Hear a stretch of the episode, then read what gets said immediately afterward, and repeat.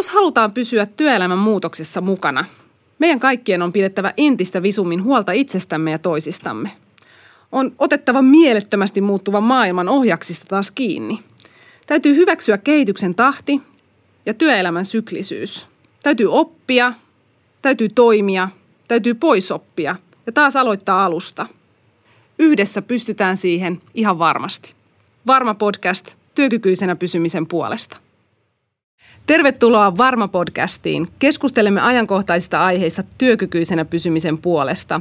Mun nimi on Pauliina Heiskanen, toimin tämän podcastin juontajana. Mä toimin Varmassa HRD-päällikkönä ja kohtaan itsekin omassa työarjessani paljon työkykyjohtamisen haasteita. Tänään meillä on aiheena mielenterveys ja vieraana ja asiantuntijana on Varman ylilääkäri Jan Schuuk. Tervetuloa. Kiitos. Jan, sä oot itse sanonut, että masennus vie työkyvyn yhä useammalta, vaikka samalla suomalaiset ovat onnellisempia kuin koskaan. Mielenterveyden häiriöt, sairauspoissaolojen ja työkyvyttömyyseläkkeiden syinä on lähtenyt Suomessa selkeäseen kasvuun. Ja meitä kiinnostaa nyt kuulla, että mikä selittää tämän mielenterveyden järkkymisen ja erityisesti masennuksen yleistymisen työelämässä. Tätä kertoo meidän työelämästä. Mistä sun mielestä silmiössä on kyse? Ilmiössä on tulla monesta asiasta. Ja on totta tosiaan, että viimeisen parin vuoden aikana työkyvyttömyys on lähtenyt selkeäseen nousuun laskettua sitä ennen pitkään. Toki me tiedetään, että työkyvyttömyys lisääntyy aina, kun taloudessa alkaa mennä paremmin, ja näinhän Suomessa on käynyt. Mutta erityisesti kun katsoo niitä työkyvyttömyystilastoja, niin masennus on siellä se kärkisyy ja se, joka on noussut eniten. Saman aikaan meillä ei ole oikein näyttöä siitä, että masennuksen yleisyys väestössä olisi lisääntynyt kovin merkittävästi. Vähän se on noussut ja erityisesti nuorilla, mutta ei niin paljon kuin tämä työkyvyttömyyden lisääntyminen antaisi tavallaan ymmärtää. Ja se viittaa siihen, että jotakin on muuttunut. Ihmiset eivät ole niin merkittävästi sairaampia kuin ennen.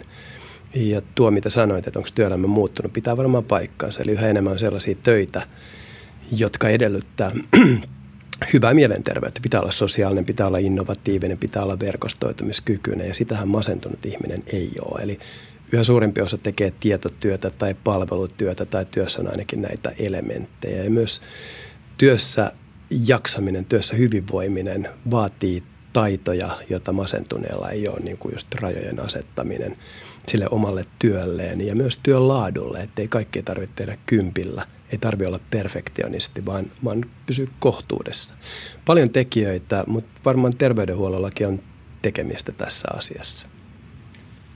Ää, mitä sä tarkoitat, Jan, että terveydenhuollollakin olisi tekemistä? Tarkoitan sitä, että se tapa, millä terveydenhuollossa nykyään hoidetaan psyykkisiä sairauksia ja erityisesti näitä mielialahäiriöitä kaipaa tarkistamista. Me tarjotaan liian hidas startti siihen hoitoon, eli tavallaan se ei lähde tarpeeksi intensiivisesti käyntiin. Lääkitysten kanssa ennen kuin ne saadaan hyvälle tasolle menee pitkään, terapian käynnistämisessä menee pitkään, sairaspoissaolot on ihan liian pitkiä ja yhtäjaksoisia. Hiljattain itse asiassa oli yhden psykiatrin kirjoitus juuri siitä, että pitäisi käyttää – maksimissaan kahden viikon jaksoja ja sitten aina kontrolli, eikä jättää masentunutta ihmistä kuukausiksi yksin ja sitten tulemaan uudestaan käymään. Voidaanko itse asiassa ajatella, että välillä se työ onkin se tekijä, joka pitää sen mielenterveyden koossa? No ihan eli, eli, tota, eli se, että, että ei jättäydytä sinne sairaspoissaololle ja pitkäksi ajaksi pois töistä, niin, niin tota, mieluummin oltaisikin omien voimavarojen mukaan siellä töissä. Juuri näin. Juuri näin. Itse asiassa, kun näitä kirjoituksia on paljon aiheesta, niin eilen psykiatrin professori Jyrki Korkeala haasteltiin Hesarissa ja hän siinä painotti sitä, että masentunut näkee maailman ja itsensä paljon negatiivisemmin kuin mikä se todellisuus on. Ja siihen ei pitäisi lähteä mukaan. Eli pitäisi haastaa tämän masentuneen henkilön näkemys omasta työkyvystä ja voinnista ja erilaisista uhkakuvista. Ja niin kuin sanoit, yksi keskeinen asia on se töissä jatkaminen heti, kun vointi suinkin sallii. Toki se vaatii yhteistyötä myös työpaikalta, eli siellä pitää pystyä käsittelemään se asia, että ihminen ei ole täydessä iskussa. Työmuutoksesta puhutaan tällä hetkellä paljon. Työ muuttuu yhä kompleksisemmaksi. Tarvitaan ihan uudenlaisia osaamisia. Puhutaan paljon tämmöisistä metataidoista, itsensä johtamisesta, ongelmanratkaisutaidoista. Ja toinen asia on, että työtä voi tehdä helposti ajasta ja paikasta riippumatta. Melkein missään milloin vaan. Ja joka tapauksessa me on huomattu, että muutostahti on aika kiivasta. Miten tämä työelämän nopea muutos vaikuttaa mielenterveyspoissaoloihin? Se vaikuttaa paljon. Se näkyy noissa työkyvyttömyyseläkehakemuksissa. Sieltä usein ihmiset kommentoi, että töissä on tapahtunut valtavasti muutosta, oikeasti muutos on jatkuvaa, organisaatiot muuttuu, tulee uusia toimintamalleja, uusia tietokoneohjelmia. Asiakkaat ei ehkä enää kohdata kasvotusten, vaan digitaalisten välineiden välityksellä. Ja se on monelle todella uutta. Jossakin muistan erityisesti tarttu korvaan, kun eräs henkilö kuvasta. Vanhat rutiinit ei enää kanna. Ja sen takia tärkeää olisi ylläpitää sellaista oppimisvalmiutta, että ihmiset jatkuvasti ymmärtävät sen, että tätä ei voi jäädä paikalle, ei voi jäädä niiden vanhojen rutiinien varaan, vaan siihen työelämän muutokseen on reagoitava. Niin kuin sanoit, niin tarvitaan näitä metataitoja, jotka liittyy ei pelkästään siihen, mitä tekee, vaan miten sen tekee ja toisaalta myös miten hallitsee sen työn kokonaisuuden, joka se läikkyy sinne vapaa-ajalle, se on aika rajatonta tietyistä töistä. Toki meillä on paljon myös töitä, jotka tehdään edelleenkin kahdeksasta neljään ja työt alkaa, kun sinne saapuu ja ne loppuu, kun sieltä lähtee. Mutta yhä useampi tekee töitä vailla niitä perinteisiä rajoja.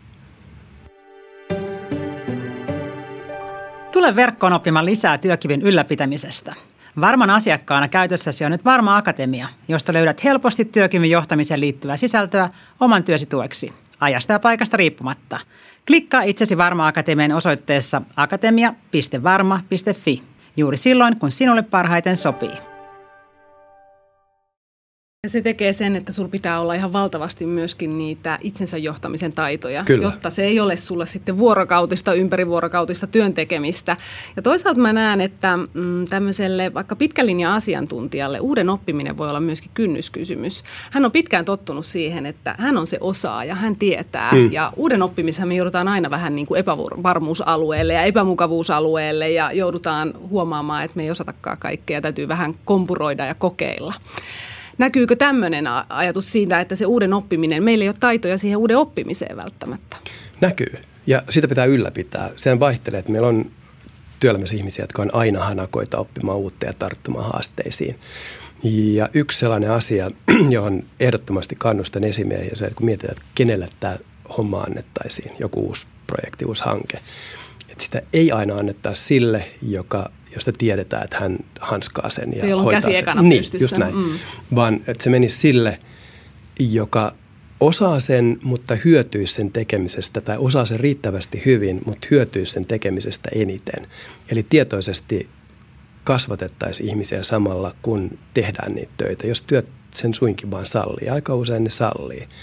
Koska tämä johtaa helposti, jos näin ei tehdä, se johtaa siihen, että osa jää tai jättäytyy sivuun ja se polarisoituu ja se kostautuu vaikka nyt sitten YT-neuvotteluiden tulleen, että kun katsotaan, että kuka osaa, kuka on aina innokas ja kuka on taka-alalla ja kenen osaamisesta ehkä ei ole ajankohtaista tietoa.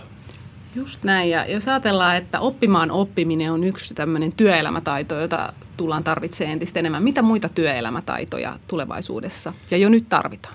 Joo, no siis pitää pystyä verkostoitumaan, pitää pystyä markkinoimaan omaa osaamistaan ja korostan näin tietysti koskee ihan kaikkia töitä, mutta varsinkin tämmöistä niin asiantuntijatyyppistä tietotyötä, palvelutyötä, niin se, sitä enemmän se sitä koskee.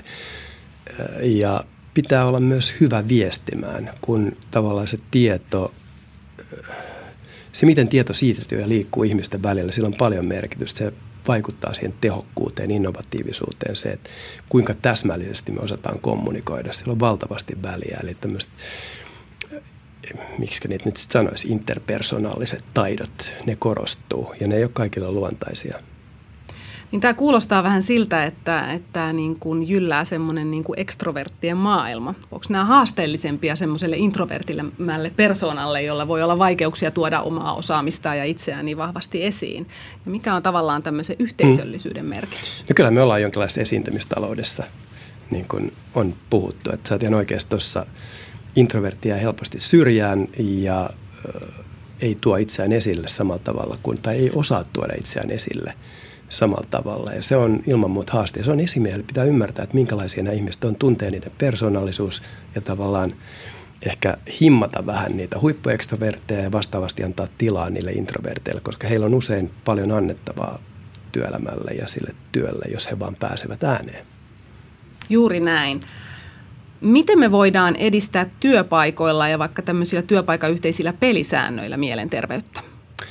Paljonkin. Yksi keskeinen asia tietysti, ja se on hyvin perinteinen, on nämä niin sanotut varhaisen välittämisen tai varhaisen puuttumisen mallit. Eli kun huomataan, että ihmisellä on ongelmia, on ne oikeastaan mistä vaan kiinni mielenterveydestä tai että alkaa näkyä, että työssä ei suoriuduta niin hyvin kuin voitaisiin. Että siihen löytyy rohkeutta puuttua, eikä vain esimiehillä, vaan myös työkavereilla, koska aika moni organisaatio on nykyään sellainen, että siellä ei esimies ei ole joko fyysisesti paikalla tai toimitaan erilaisissa matriiseissa, jossa se oma hallinnon, hallinnon esimies on, on tyystin toisessa organisaatiossa töissä kuin työntekijä on. Ihmiset työskentelee projekteissa ja sen takia pelkästään sen esimiehen varaan jättäytyminen ei toimi.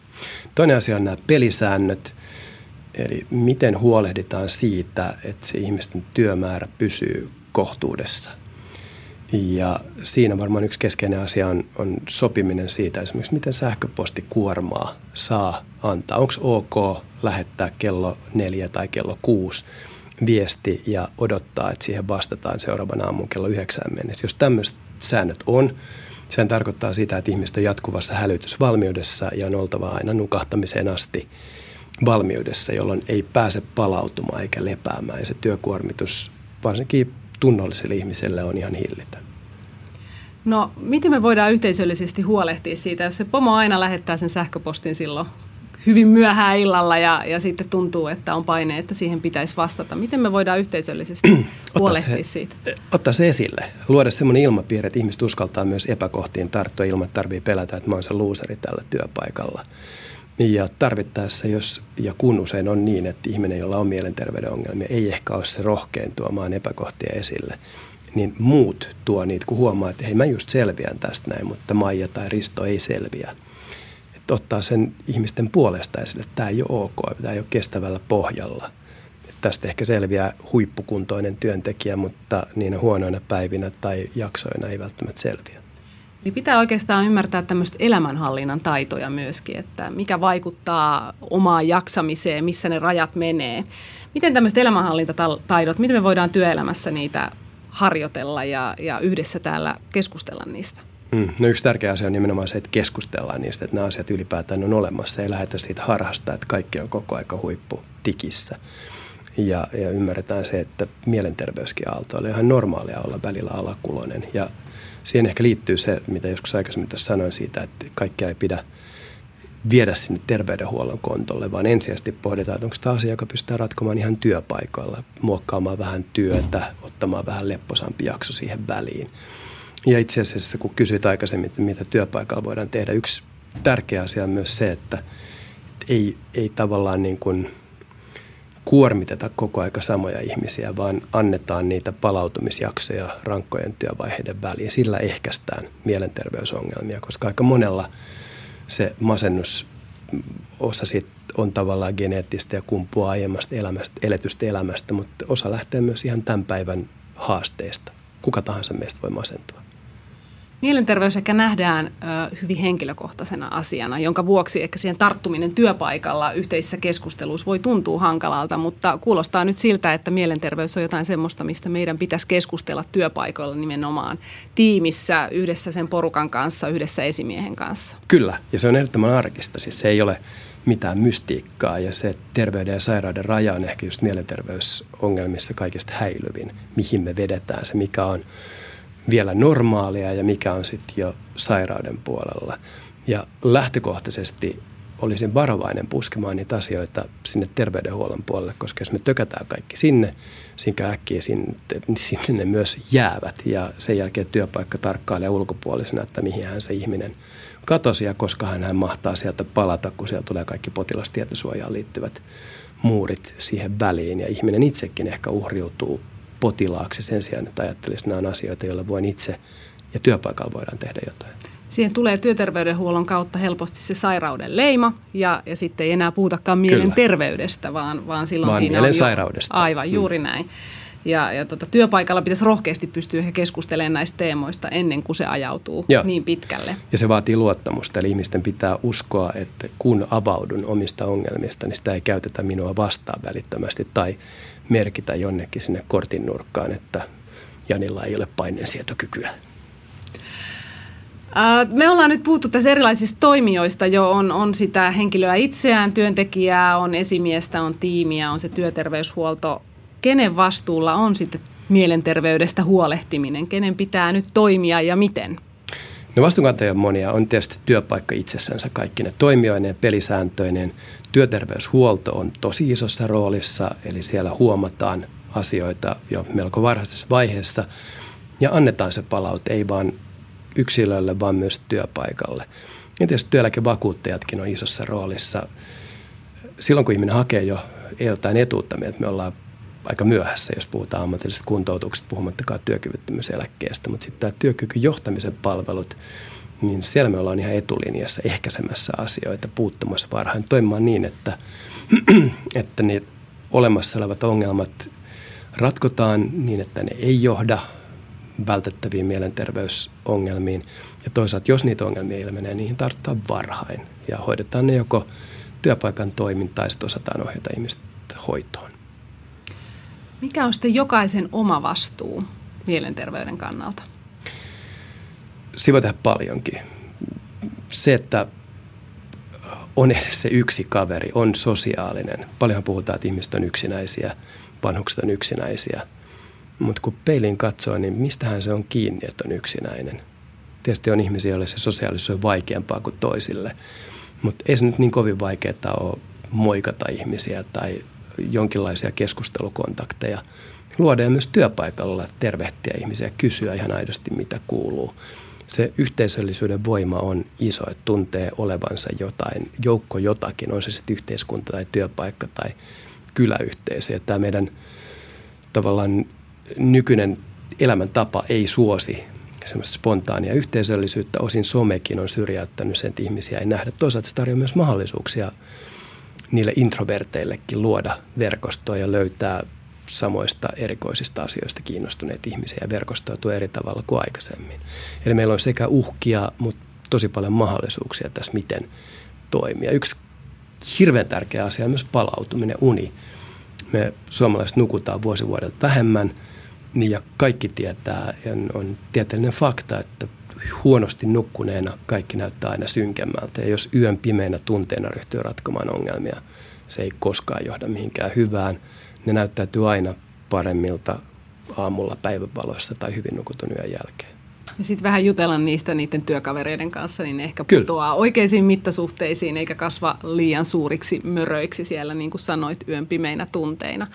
Ja ehkä se tilanne, että, että joskus meillä se yksityiselämä tuntuu läikkyvän kanssa työelämän puolelle niin, että siellä on niitä haasteita, jonka mm. vuoksi ehkä on tuntuu rankalta se työpäivän läpivieminen, mutta välillähän voi ajatella, että, että se työ on se paikka, missä sä pääset irti sieltä, sit sieltä omista yksityiselämähaasteista ja. ja sulla on siellä yhteisö olemassa, joka on sua varten ja, ja voi yhdessä rakentaa sitä Kyllä. hyvää työelämää ja työpäivää, vaikka siellä taustalla vaikuttaa monia haastaviakin juttuja. Joo, ja yksi tärkeä asia, kun kysytään sitä, että mitä työpaikalla voidaan tehdä, on tarjota se mielekkyyden kokemus, eli palautetta, fiilis siitä, että se mitä mä teen on osa mielekästä kokonaisuutta, koska yksi nykytyöelämän haasteita on myös se, että työ pilkkoutuu niin pieniin osasiin, että ei välttämättä oikein pysty hahmottamaan, että mikä merkitys tällä työllä, jota minä teen, on, kun se on osa jotain kokonaisuutta, osa jotain isompaa prosessia. Ja silloin se on yksi asia myös, koska se mielekkyyden tunne on yksi haaste. Jos ajatellaan, että mihin suomalainen työelämä on kehittynyt noin hyvinvoinnin näkökulmasta, niin siellä on kiireen kokemus ja mielekkyyden kokemus, jotka on miinuspuolella. Moni muu tekijä, esimerkiksi esimies alaissuhteet, on mennyt paljon paljon parempaa. Jos me halutaan tähän loppuun nyt yksi asia, mikä jää kuulijoille mieleen, niin mikä se Jan olisi? Mun mielestä se on se, että mielenterveysongelmista, ylipäätään mielenterveyden kysymyksistä ei pidä tehdä pelkästään terveydenhuollon asia. Eli jos ihmisellä tuntuu olevan ongelmia mielenterveyden kanssa, ei pukata häntä suoraan terveydenhuoltoon ja toivota parasta ja pyydetä palauttamaan sitten, kun hän on taas ehjä, vaan ymmärretään, että se on yhteisön asia, se on yksilön asia, se on työpaikan asia, se on joskus myös terveydenhuollon asia, mutta se ei missään tapauksessa pelkästään terveyssairausakselin kysymys. Eli rohkeasti keskustelua mielenterveydestä myös sinne työpaikoille, tiimiin ja työyhteisöön. Ilman muuta. Ja sen ymmärtämistä, että periaatteessa kaikki ratkaisut, jotka työpaikalla tehdään, liittyen liiketoimintaan tai työjärjestelyorganisaatioon, niillä on myös mielenterveysvaikutuksia. Kiitoksia Jan. Sä mainitsit tuossa äsken sen, että, että suomalaiset nukkuu liian vähän ja unia palautuminen on myöskin hyvin Kyllä. keskeisessä roolissa. Meillä onkin seuraavalla kerralla aiheena unia palautuminen ja vieraana on meidän vakuutuslääkäri Mikael Ojala. Nyt me aletaan lopettelemaan, kiitetään ja muistutetaan, että tilatkaa kanava niin, että missaat tulevia jaksoja. Pysy varmana, pysy kuulolla.